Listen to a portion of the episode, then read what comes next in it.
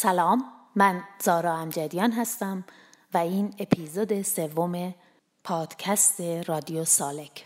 پادکستی که نتیجه یک گفتگوی جمعی است در یک گروه واتساپی به نام سالکان مسیر حب.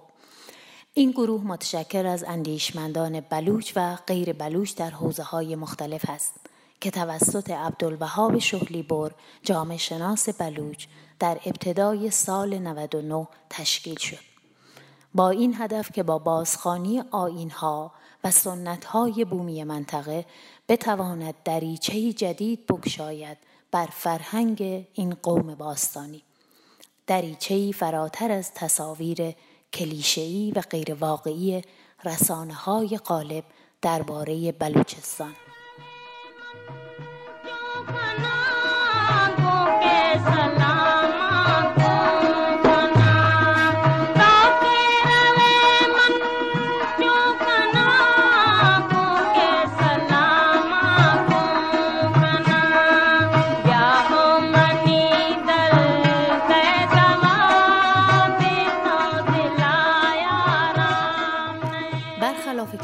های رایج که معمولا اینگونه القا می کنند که زنان در بلوچستان کمترین عاملیت و نقش را در اجتماع دارند کافی است به سراغ ادبیات و موسیقی بلوچ برویم تا متوجه بشویم که زنان نه تنها فعالیت داشتند که در بسیاری از جهات برابر با مردان بودند. در این پادکست برای بحث و بررسی تاریخی نقش زنان در ادبیات و هنر بلوچ میزبان یونس زین الدینی فعال فرهنگی اجتماعی معلم و مدرس تاریخ در دانشگاه از شهرستان قصرقند در بلوچستان هستیم.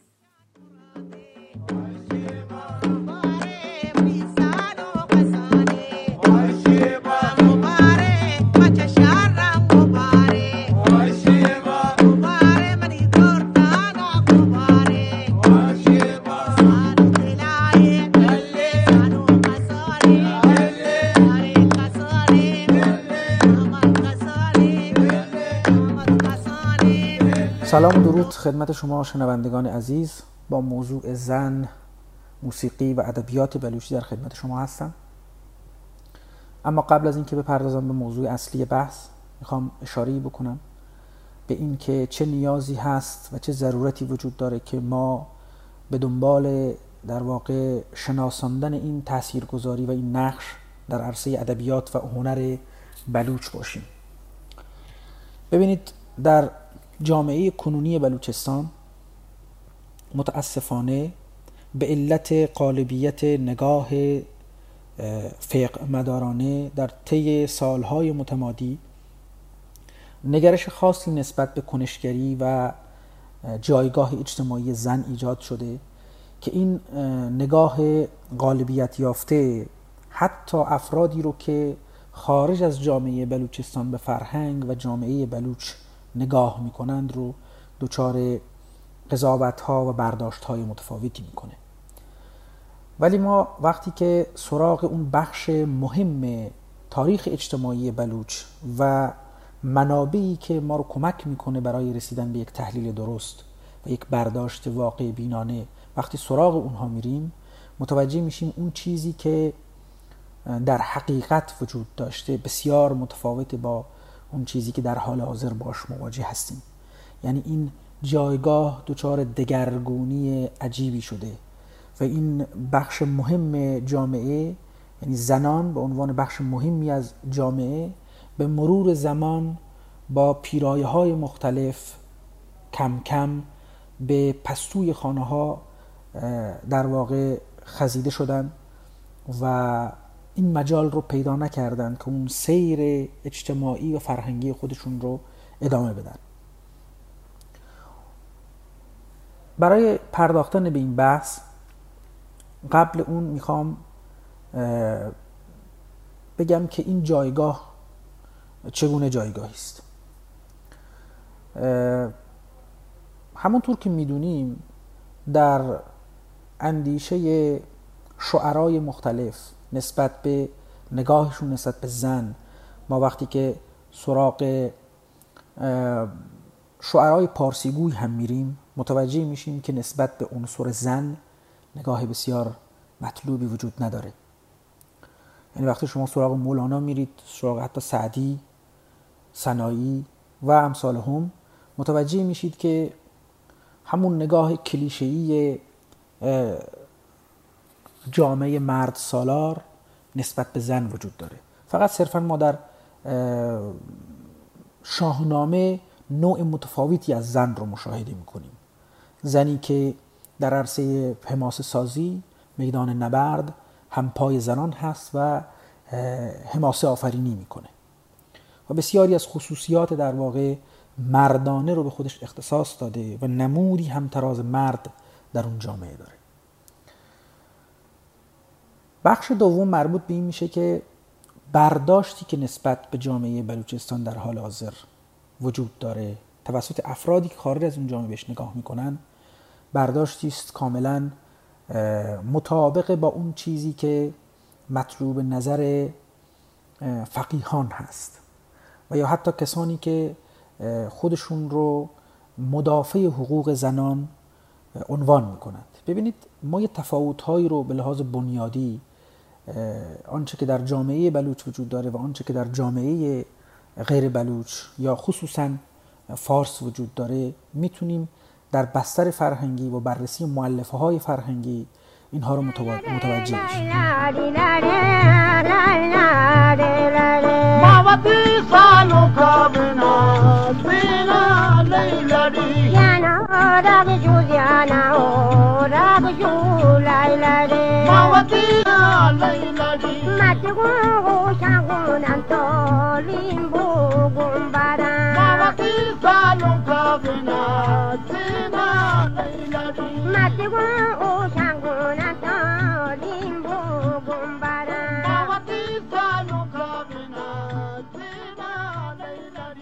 عطیه آذرشب مردم شناس در پژوهشی با عنوان تصویر زن در حماسه های قوم بلوچ این گونه نتیجه گیری می کند.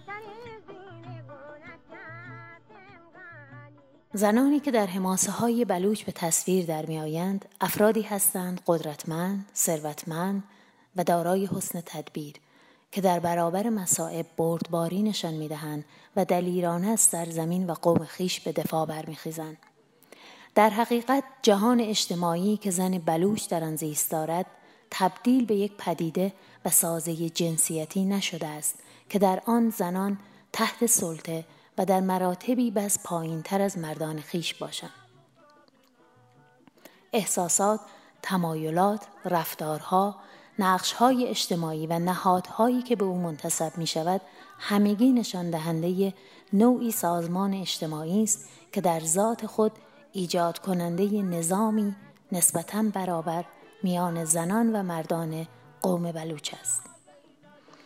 هرچند این حماسه ها بیشتر به شرح رویدادهای مربوط به طبقات برتر اجتماع می پردازند و شاید نتوانیم آن را به زندگی عموم زنان بلوچ تعمیم دهیم اما واکاوی این بخش هرچند کوچک از فرهنگ عامه بلوچستان برخی از قالب‌های ذهنی و فرهنگی موجود راجع به زن بلوچ را تا حدودی به چالش کشیده و تصویر زن بلوچ به عنوان فردی که منزوی و فاقد قدرت عمل را به کناری می‌گذارد و تصویری دیگر از زنان بلوچ که ارزشها، موقعیتها و امتیازات به نسبت یکسان با مردان را دارند به نمایش می‌گذارد.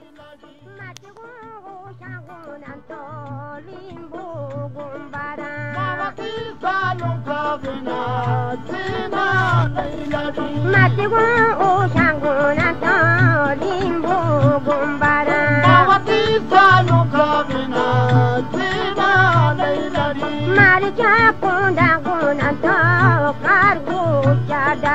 Mawati salu kabina, zima leiladi. Yatari zima.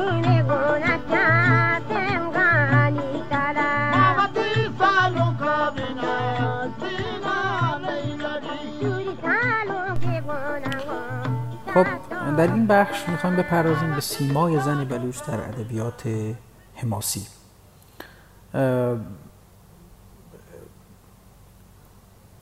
شاید برای کسانی که شناخت سطحی دارن از جامعه بلوچ و تاریخ مردم بلوچ پذیرش نقش کنشگرانه و فعال برای زنان در میدان نبرد و حماسه سازی چیزی قابل پذیرش براشون نباشه.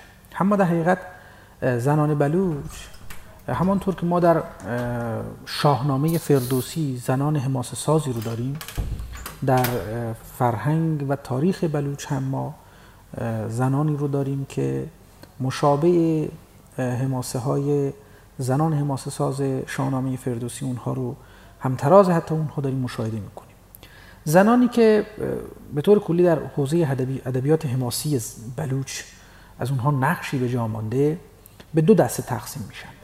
یه سری زنانی که اهل رزمند و در میدان نبرد به جنگ می‌پردازن که مشابه اون ما بانری رو داریم خواهر میرچاکر و مادر میران هست در واقع که مهارت این شخص این زن در جنگ با شاه هند جنگ دهلی کاملا مشعوده و حتی در شعری که مربوط به جنگ دهلی هست. و در ادبیات بلوچ مانده. ما متوجه میشیم که یکی از دلایلی که در اون جنگ بلوچ ها پیروز میشند شخص بانری است. یعنی استقامت و مقاومت بانری باعث میشه که میر شاکر که دستور عقب نشینی داده و عقب نشینی کرده از میدان جنگ متوجه فقدان خواهر خودش میشه و همین امر باعث میشه که برای اینکه در واقع نقدش نکنند و متهم نکنند به بزدلی بودن و فرار کردن و تنها گذاشتن خواهرش در میدان جنگ مربوط میشه برمیگرده مجبور میشه برگرده و نهایتا اون جنگ به پیروزی ختم میشه که عامل مهمش همین بانری در واقع خواهرش هست که اونجا ما شعری داریم تحت این عنوان میگه. وقتی که برمیگردن میگه بانری گنهت گون دو صد سواران بانری گنهت گون شوپین دوران. بانری با دو صد سوار خودش همراه نیست. و بانری با زیورالاتش در میان اون سپاهی که دستور عقب نشینی بهش داده, داده شده نیست. برای همین میرچاکر وقتی که متوجه میشه میگه که من وقتی برگردم به سبی یا منطقه خودم سبی هست منطقهش میگه ما روین سبی ردی کلان شاری شاری کیت گند از گوهاران کیت منی چار راه سران اندید تا بدند برز و بارگی میانا. گیبت منی بوره سومگین واگان اولی جستی بانری بانری بانری یا وقتی که من برگردم شاری که همسر در واقع چاکر هست میگه اونجا میاد در میانه راه و لگام اصر من رو خواهد گرفت و اونجا اولین سوالش از بانری خواهد بود. و من باید جواب اون رو بدم. وقتی ما بانری رو مقایسه می‌کنیم با زنان دیگر حماسه ساز متوجه میشیم که بسیار شخصیت این زن بسیار شبیه گردآفرید در شاهنامه است. وقتی که شما شاهنامه رو نگاه می‌کنید میگه زنی بود در میان گردی سوار همیشه به جنگ در اون نامدار. کجا نام او بود گردآفرید که چون که چون او, چون او نیامد ز مادر پدید. بپوشید درع سواران جنگ ندیدن در آن کار. جای درنگ نهان کرد گیسو به زیر زره بزد بر سر ترگ رومی گره. که ما وقتی که نقل بانری رو هم نگاه می‌کنیم در میدان جنگ جوابی که به پادشاه هند میده دقیقا به همین شکل است. چون بانری نقاب می‌زنه و در حین جنگ گوشه ای از گوشوارش مشهود میشه و وقتی که شاه هند می‌بینه متوجه میشه که این زن هست. وقتی خطاب قرارش میده که تو کیستی اونجا با در واقع قدرت تمام پاسخ میده که من در واقع کسی هستم که قراره که به نام مرگ تو باشم. این نمود رو ما از بانری داریم. زنان دیگری هم داریم. یک دسته از زنان دیگری هم داریم از در بخش حماسی که زنانی هستند که همراهی می کنند مردان حماس سرا رو این زنان نقلشون در بخش حماسی ادبیات بلوچ خیلی پررنگه. ما اولین شخص رو سلطان خاتون رو داریم مادر میرکمبر که بسیار با صلابت فرزند خودش رو برای رفتن به میدان نبرد و حمایت از دردمندان و مظلومان یاری می‌کنه. حتی ما در داستان میرکنبر مشاهده می‌کنیم که پدرش بسیار عاجزانه برخورد می‌کنه با مسئله و میرکنبر رو برحضر میداره از این دخالت در این نبردی که ربطی به اون نداره ولی مادرش بسیار اون رو در حقیقت دلگرمی میده و اون رو تشویق می‌کنه برای اینکه بده بره به میدان نبرد. و حتی میگه که من شیرم رو حلالت نمی کنم و باید در واقع حق مظلوم رو بگیری که ما داریم این نقل رو در داستان میرکمبر که اشعارش رو حالا من اگر در واقع به ذهنم بیاد حتما برای شما می‌خونم. در یک قسمتی عنوان می‌کنه که که اگر تو این کار رو نکنی یعنی برای حمایت از مظلوم برنخیزی منی که این همه تلاش کردم این همه سختی کشیدم برای اینکه تو رو در واقع روزی از مظلوم حمایت بکنی احساس می‌کنم که تمام این کارها بیهوده بوده. اونجا که اشاره می‌کنم که گرگندلی توکی مره گرگندلی توکی مره شیر ترامت بچمنی یعنی اگر تو در رخت خواب مرگت در رخت خواب باشه من شیرم رو بر تو حرام خواهم کرد. یعنی تو الان باید بری و اونها رو نجات بدی. وقتی که اونها رو نجات دادی وصف دلاورمردی تو همیشه نقل محافل خواهد بود که اونجا اشاره می‌کنه. بندی گوشا بندی گوش و کندان کند کنند تی کوشه تو سیپا کنند. پیران دو بر ورنا بیان کبرا په حالویت بران.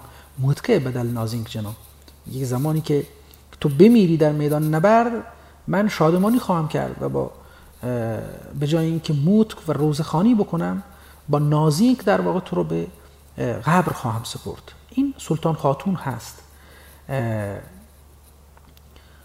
که به این شکل میرکمبر رو حمایت می‌کنه و به میدان نبرد میفرسته.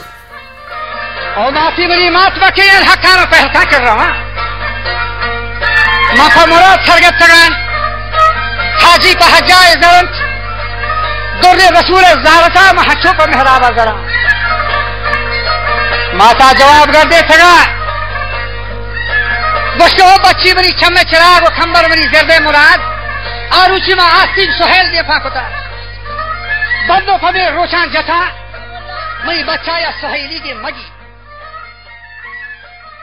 موسیقی و شعر دو همزاد بلوچند. موسیقی و شعر همراه و همزاد بلوچند. از تولد تا مرگ. جذبه است و شور شیدایی رازآلو در نواها و سازها و نطها و مقامهای نانوشته.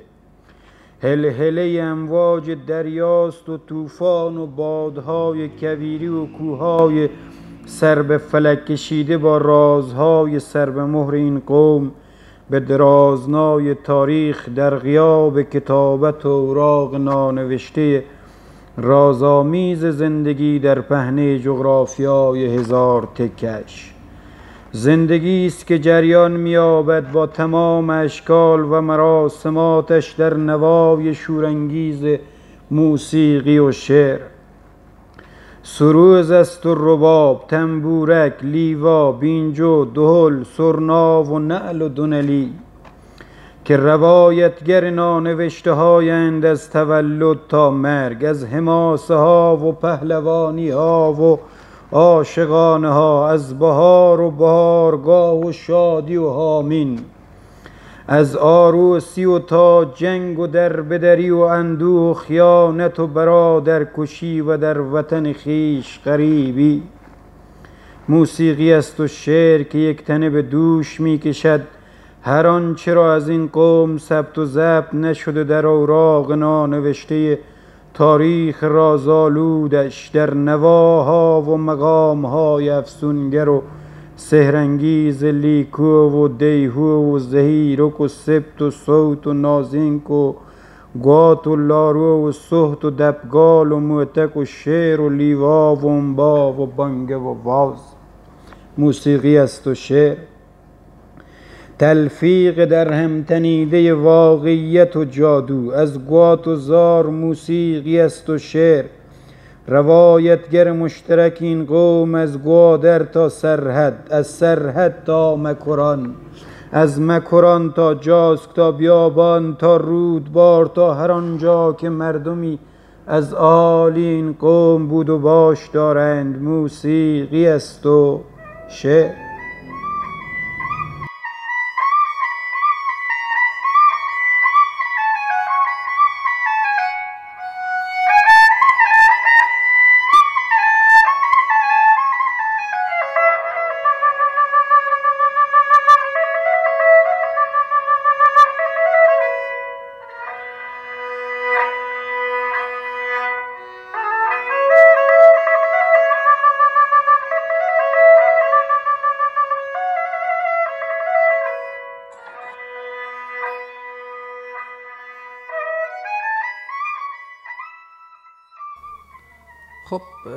در این بخش می‌خوایم بپردازیم به جایگاه و تاثیر زن بلوچ در عرصه ادبیات بلوچی و بخش ادبیات عاشقانه.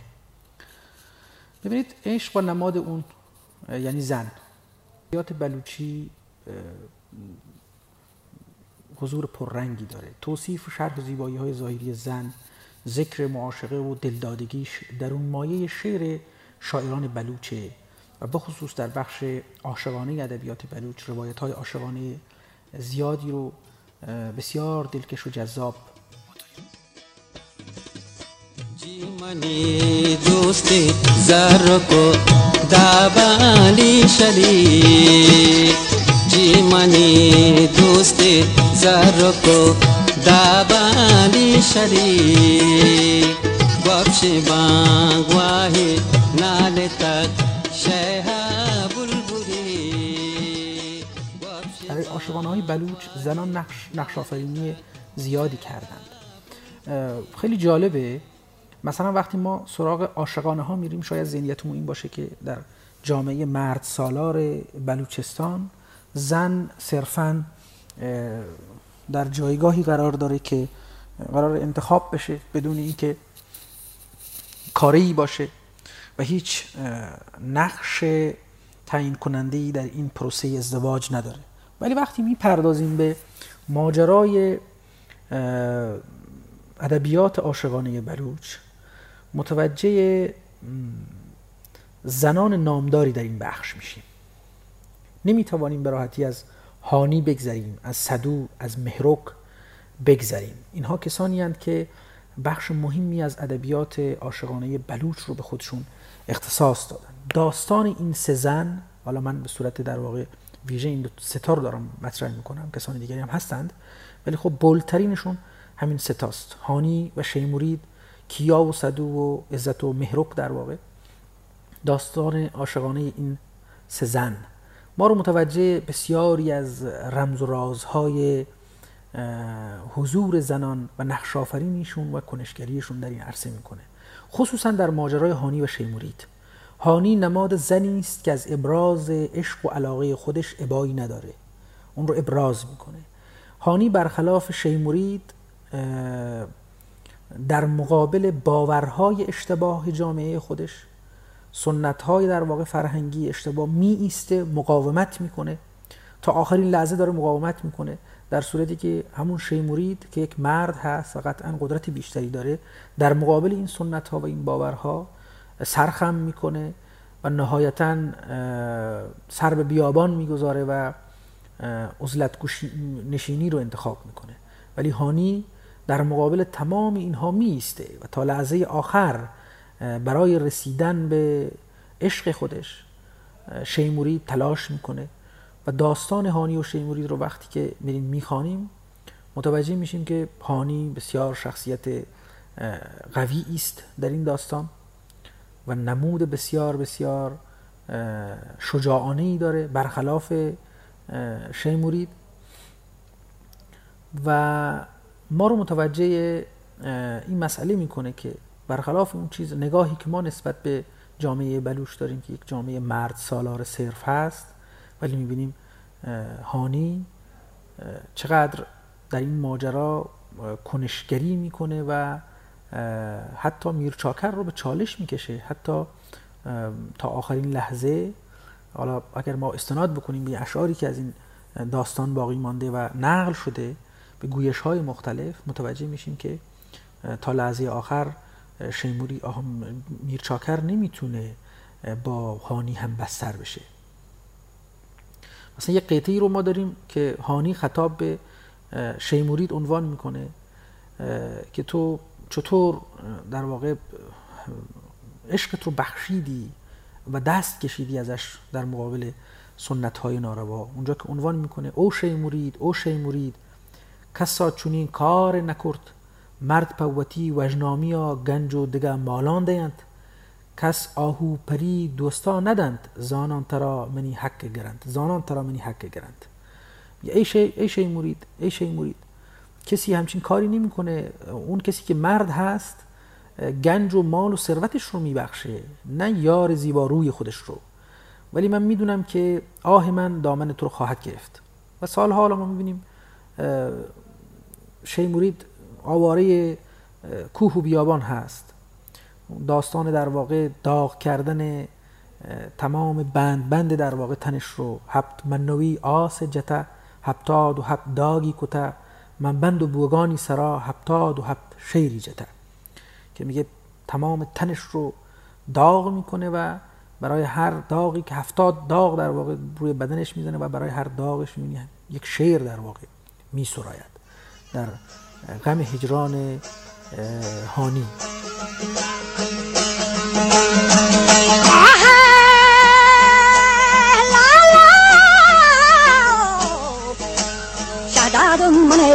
बर्बाद करता हांचो मंतरा बर्बाद कनो।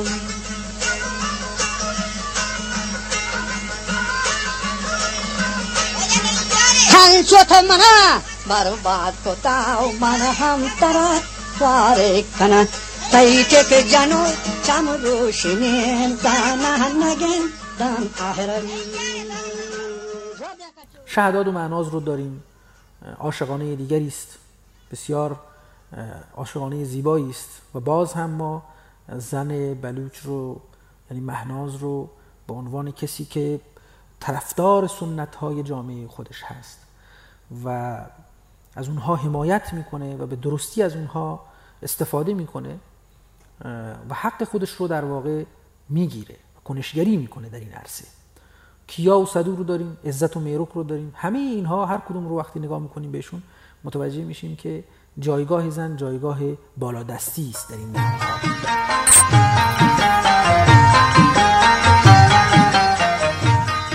آنچه شنیدید نگاهی بود به تصویر زن بلوچ در هنر و ادبیات. یونس زین دینی و اسحاق رمشکی شاعر و نویسنده بلوچ در این اپیزود همراه ما بودند. موسیقی های این پادکست را می توانید به طور کامل در کانال تلگرام سالکان مسیر حب بشنوید. اگر مطالب این پادکست را مفید می دانید خوشحال می شویم ما را به دوستان خود معرفی کنید.